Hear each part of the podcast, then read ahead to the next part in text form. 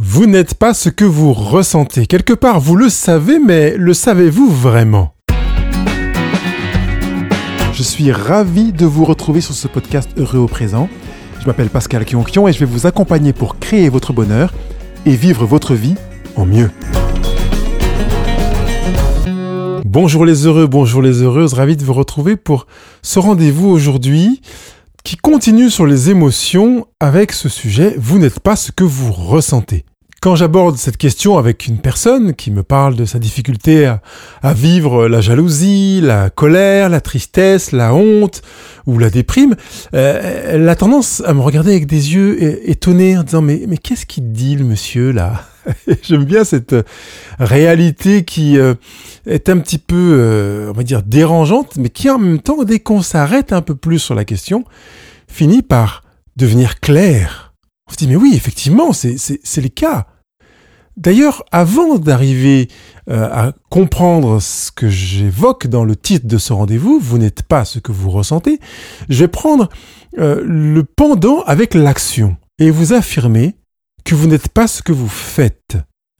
Et la plupart du temps, là aussi, il y a quelques personnes qui bloquent en disant mais quand même, euh, quand il fait ça, le gars c'est parce qu'il est con et, que s'il fait ça, c'est parce qu'il est intelligent.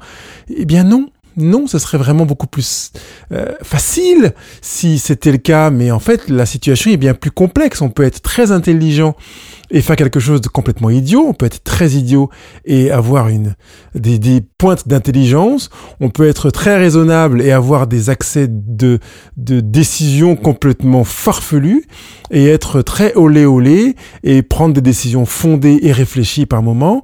On peut être, vous voyez qu'entre le être et le faire, il peut y avoir des fossés. C'est tout à fait normal. Et je trouve ça aussi interpellant quand euh, on a une situation euh, dramatique qui se passe, par exemple un assassinat dans le voisinage, et qu'on interroge les voisins et qu'on leur demande, mais euh, monsieur un tel, vous le connaissiez? Ah Oui, c'était un voisin, et que vous, en pensez? Bah, il était très bien, vraiment sympathique, agréable, jovial, bienvenant, serviable, et tout ça, donc je comprends pas qu'il ait pu étrangler sa femme et tuer ses deux enfants. C'est parce qu'en fait, on n'est pas ce que l'on fait et que ce que l'on fait ne nous détermine pas. Ce que l'on fait ne nous détermine pas. Ça veut donc dire que si monsieur Intel a égorgé sa fille et, tué ses deux enfants, ou enfin sa femme et ses deux enfants, ça ne veut pas forcément dire qu'il est un monstre. Je sais que c'est difficile pour nous à intégrer, je sais. Vous avez peut-être besoin de faire une pause, peut-être besoin de crier, peut-être besoin de m'en vouloir. Euh, laissez-vous aller à ce qui vous vient.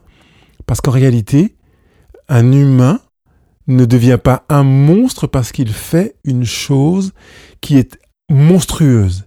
Tout comme un même humain ne devient pas un objet à piétiner parce qu'il a fait une faute ou parce qu'il ressent la honte ou qu'il se sent humilié. Vous n'êtes pas ce que vous ressentez et vous n'êtes pas ce que vous êtes. Peut-être ressentez-vous de l'humiliation, pour garder ce dernier exemple que je viens d'énoncer. Imaginez que vous êtes au travail ou quelle que soit la situation, vous avez chacun votre situation. Je voudrais ne pas la contextualiser pour que vous puissiez vous connecter à une situation dans laquelle vous avez ressenti de l'humiliation. Donc, mettez-vous en relation avec votre souvenir euh, dans lequel vous avez ressenti de l'humiliation. Vous percevez cette émotion. D'ailleurs, si vous faites euh, véritablement attention à ce qui se produit en vous, vous pouvez même parfois euh, géolocaliser dans votre ressenti corporel où cette humiliation se loge dans votre corps? Est-ce que c'est dans votre gorge? Est-ce que c'est dans votre nuque? Est-ce que c'est dans votre ventre, dans votre poitrine qui se sent opprimée Est-ce que c'est dans vos mains avec des tremblements, des chaleurs, des sueurs, de la moiteur? Essayez d'identifier cette émotion d'humiliation que vous ressentez. Vous y arrivez? Alors, j'ai pris l'exemple de l'humiliation, mais si vous voulez euh, remplacer cette émotion d'humiliation par une autre émotion que vous avez vécue récemment, vous pouvez le faire avec l'autre émotion. Il n'y a aucun problème, l'exercice fonctionnera de la même manière. Ça peut être avec de la déception, de la frustration, de la jalousie, de la colère, de la haine. Euh, ça peut fonctionner aussi avec de l'amour, si en général le ressenti corporel est plus euh, généralement et moins localisable sur le plan euh, géographique, je dirais, dans, le corps. Donc peut-être restons sur des émotions qui sont du domaine de peur, joie, colère, tristesse, euh, non, peur, colère, tristesse, honte, pardon. On va évacuer donc la joie. Peur, colère, tristesse, honte et toutes les déclinaisons, parce que la déception fait partie des, d'une des déclinaisons de ces dites émotions de base, les quatre émotions de base qui sont considérées comme désagréables. Donc peur, colère, tristesse et honte. Identifiez celle que vous voulez. Personnellement, j'ai choisi l'émotion d'humiliation, qui est en relation avec la honte, une sous-émotion de la honte. Et je vais contextualiser cette émotion de honte en jeu pour que vous ayez la liberté d'utiliser l'émotion et le jeu qui vous correspond à vous, chacun d'entre vous qui m'écoutez. Je ressens une émotion de honte. Vous avez déjà remarqué que dans ma formulation, j'ai dit je ressens une émotion de honte. Cette émotion est donc ressentie par moi, mais elle n'est pas moi. Elle n'est pas mon bras, ma main, mon visage ou ma jambe. Il s'agit d'un ressenti qui se manifeste en moi, qui va, qui vient, qui disparaît. Mon bras, ma jambe, ma main ou mon pied ne disparaissent jamais. Ils sont là, présents en permanence. Ils sont mon identité quelque part. Mon identité n'est pas effaçable, alors qu'une émotion va et vient. C'est déjà une première étape pour comprendre que vous n'êtes pas ce que vous ressentez. Je ne suis pas mon émotion de honte. Mon émotion de honte est une manifestation émotionnelle qui est en relation avec une biochimie qui dépasse le, la capacité d'explication de la neuroscience, qui se manifeste dans un ressenti corporel, donc de manière physique, physiologique, dans le soma, le corps, et qui ne m'appartient pas. Ça ne m'appartient pas. Par conséquent, je le ressens comme quelque chose qui se manifeste en moi et qui est séparé de mon identité. Donc par conséquent, je ne possède pas cette émotion. Je n'ai pas honte. Je ressens une émotion de honte. Quelle que soit l'émotion que vous avez choisi de sélectionner, la peur, la tristesse, la déception, etc., prenez la mesure du fait que vous ressentez cette émotion en vous dans votre corps soma physique, mais aussi dans votre mental, dans vos ressentis, mais qu'en réalité, cette émotion n'est pas votre identité.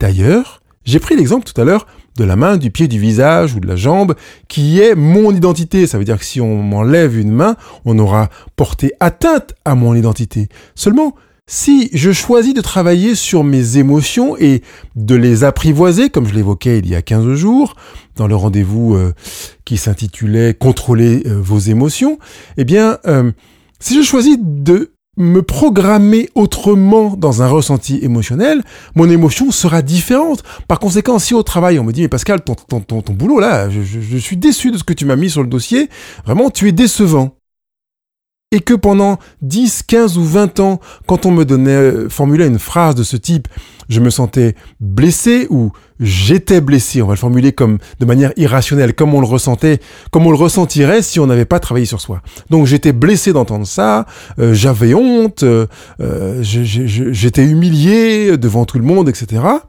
Eh bien, avec le travail d'un développement personnel qui fait que j'ai pris conscience du caractère irrationnel de la lecture d'un tel événement, je choisis aujourd'hui de ressentir autre chose. Donc peut-être mon, employeur ou mon supérieur va me dire Pascal, ton dossier, vraiment, je, suis déçu, c'est pas le travail que j'attendais de ta part, c'est vraiment en deçà de tes compétences. J'irai le voir pour lui dire, écoute, euh, j'apprécie que tu me donnes ton retour honnête. Qu'est-ce qui fait que tu te sens déçu? Qu'est-ce qui aurait pu faire que tu te sentes satisfait? Qu'est-ce que j'aurais pu faire? Qu'est-ce que tu attendais de ce dossier que je n'ai pas apporté? Et vous voyez que le résultat ou un des résultats de ce travail personnel fait que je me suis détaché d'une potentielle blessure, d'une potentielle humiliation qu'elle ait eu lieu en public ou en privé pour Utiliser l'opportunité du retour de mon supérieur de manière à améliorer le travail que je peux lui remettre, améliorer les compétences qui sont les miennes peut-être, apprendre des choses que je pensais maîtriser et que je maîtrise peut-être pas autant que cela finalement avec le temps, etc., etc. Donc vous voyez qu'il y a un travail qui peut être fait sur moi qui me permet de modifier mon ressenti émotionnel qui finalement était antérieurement de la honte et qui aujourd'hui peut être de la joie en disant ton retour m'est aidant, merci de me donner ce retour, parce que je vais reprendre le dossier, bosser dessus pour t'apporter un meilleur résultat. Mais alors dites-moi, est-ce que j'ai changé? Ou est-ce que mon ressenti corporel a changé? Alors on va dire euh, émotionnel, pardon, j'ai dit corporel, mais en même temps, on a dit que l'émotion touche le corps aussi, donc on peut dire ressenti corporel également, parce qu'elle ne sera pas localisée au même endroit. Euh, on peut dire que oui, euh, ça peut être positif de dire mais tu as changé. Là en même temps, puisqu'il est question d'une émotion, ce n'est pas moi qui ai changé, c'est ma manière de choisir ou mon choix de ressenti émotionnel je suis conscient que mon émotion n'est pas à moi, n'est pas mon identité. Par conséquent, je peux la changer. Alors que je ne peux pas changer ma main, mon pied, mon visage ou ma jambe. Elle me transmettra les informations qu'elle a à me transmettre, que je touche avec mon index, mon majeur, mon annulaire ou mon auriculaire. Ma main restera la même. Peut-être, si je suis atteint d'une déficience neurologique, j'aurai une perte de la sensibilité. Mais ce n'est pas un choix. Alors que sur le plan émotionnel, je peux choisir de ressentir autre chose que ce que je ressentais intérieurement. Je pense à une dame que j'accompagnais, euh, il y a, je pense, ça, fait déjà un an, qui me disait qu'en présence de sa maman, c'était très très difficile pour elle de, de se maîtriser parce que elle était en situation quasi de danger, en quasi permanence quand elle était au déjeuner hebdomadaire avec sa maman. Donc déjà, la première question, c'est de lui demander pourquoi vous allez déjeuner avec votre maman une fois par semaine, alors que vous ressortez de là à moitié euh, écrabouillé. Je rappelle que nous agissons toujours par intérêt. Par conséquent, si elle choisit cela, c'est parce qu'elle y trouve un intérêt. Peut-être de masochisme, ça fait partie des blessures dont Lise Bourbeau parle dans son livre Les cinq blessures euh, qui nous empêchent d'avancer ou de progresser. Je me souviens plus exactement du titre. Je mettrai le lien dans la retranscription du, du rendez-vous d'aujourd'hui. Mais aussi peut-être par euh, solution pour éviter de vivre la culpabilité au cas où la maman décédait, au cas où la maman euh, la critiquait, au cas où quelque chose. Et j'espère que vous n'êtes pas concerné par ça. En tout cas, à chaque fois, elle était présente à son déjeuner hebdomadaire. Sa maman paraissait équipé d'une sorte de mitrailleuse euh, qui était en plus chargée avec les balles idéales pour atteindre des cibles bien précises présentes dans sa fille, qui, je précise, a 60 et quelques années. Donc, la maman a pris l'habitude de savoir quelle balle utiliser pour tirer, parce qu'elle sait qu'elle fera mouche au moment où elle choisira de tirer à tel endroit à tel endroit et à tel moment.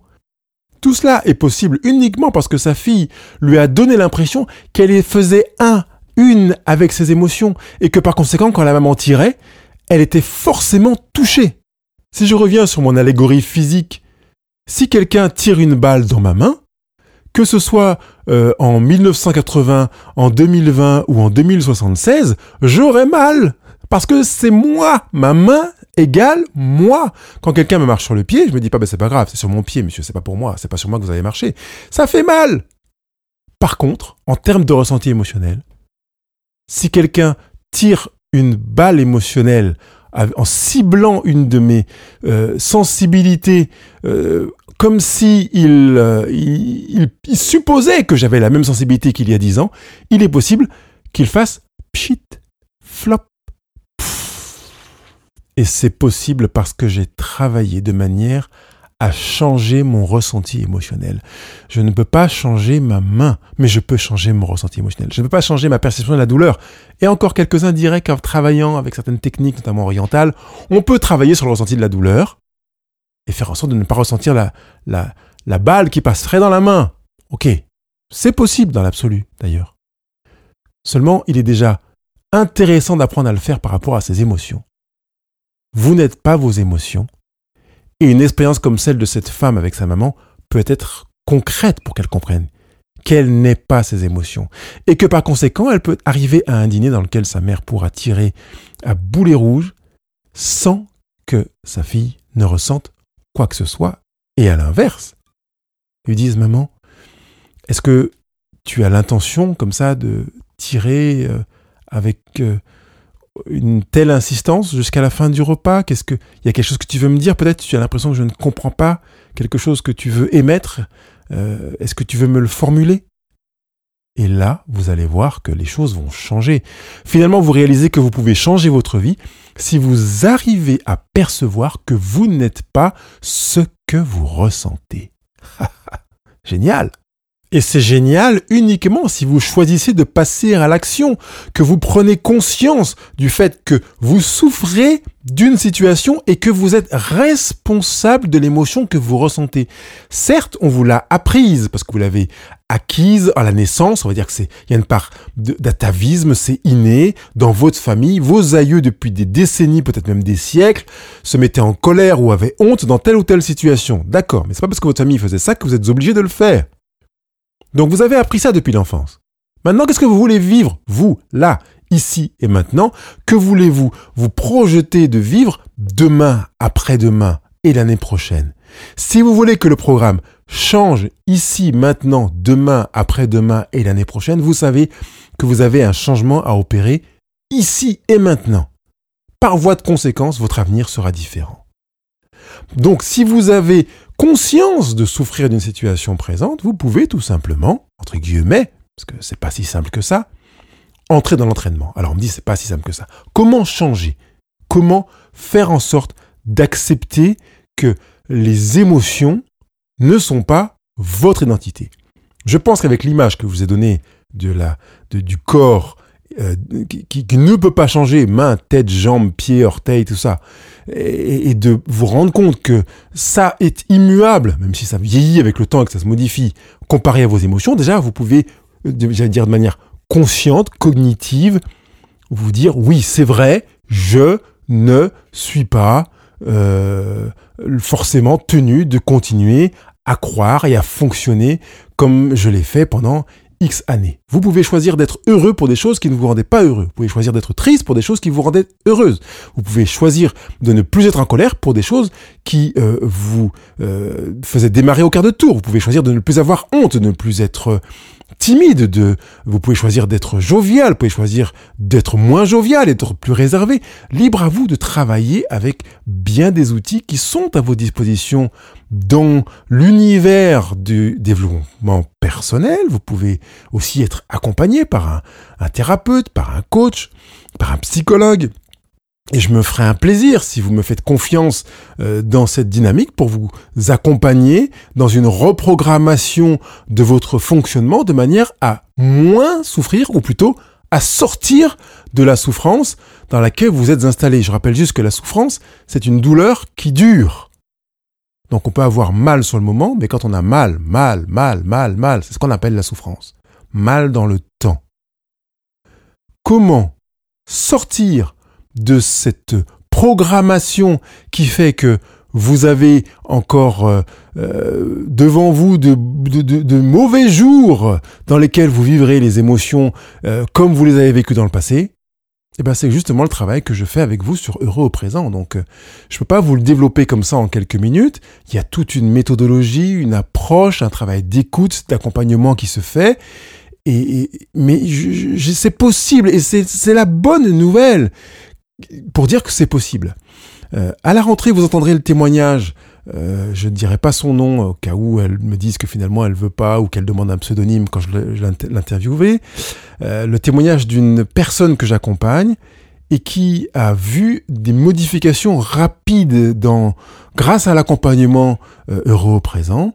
Euh, elle m'écoute sans doute, donc elle va peut-être se se repérer, d'autant plus que je lui en ai déjà parlé, de manière à ce que vous puissiez voir comment c'est possible. Parce que je ne suis pas en train de vous vendre de la poudre aux yeux en vous disant, ben, vous pouvez changer vos émotions, vous pouvez ne pas subir, vous avez la possibilité de ne pas souffrir et que ce soit pas vrai. Ce dont je vous parle, c'est vrai des dizaines de personnes, je dis des dizaines, mais enfin, beaucoup de dizaines de personnes l'ont vécu avec Euro présent et des milliers de personnes, pour pas dire des millions, le vivent chaque jour sur la planète en travaillant sur elles pour développer leur bonheur et faire en sorte que le, vécu, ce qu'elles expérimentent, correspondent à ce qu'elles ont choisi d'expérimenter, ou, à moindre mesure, de ne pas forcément subir ce qu'elles subissaient jusqu'alors comme elles le subissaient, en faisant en sorte de vivre les choses autrement.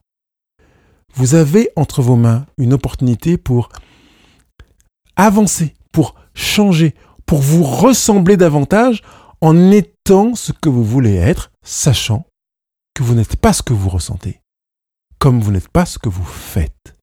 Il ne me reste plus qu'à vous souhaiter une bonne semaine. Bye bye.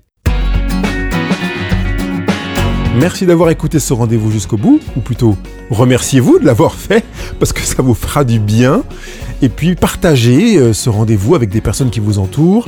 Euh, faites, euh, profitez à des personnes que vous aimez, mais aussi à des personnes que vous détestez, de ce que vous découvrez. Ça fait partie aussi de ce processus du bonheur. 5 étoiles sur les réseaux sociaux, je compte sur vous.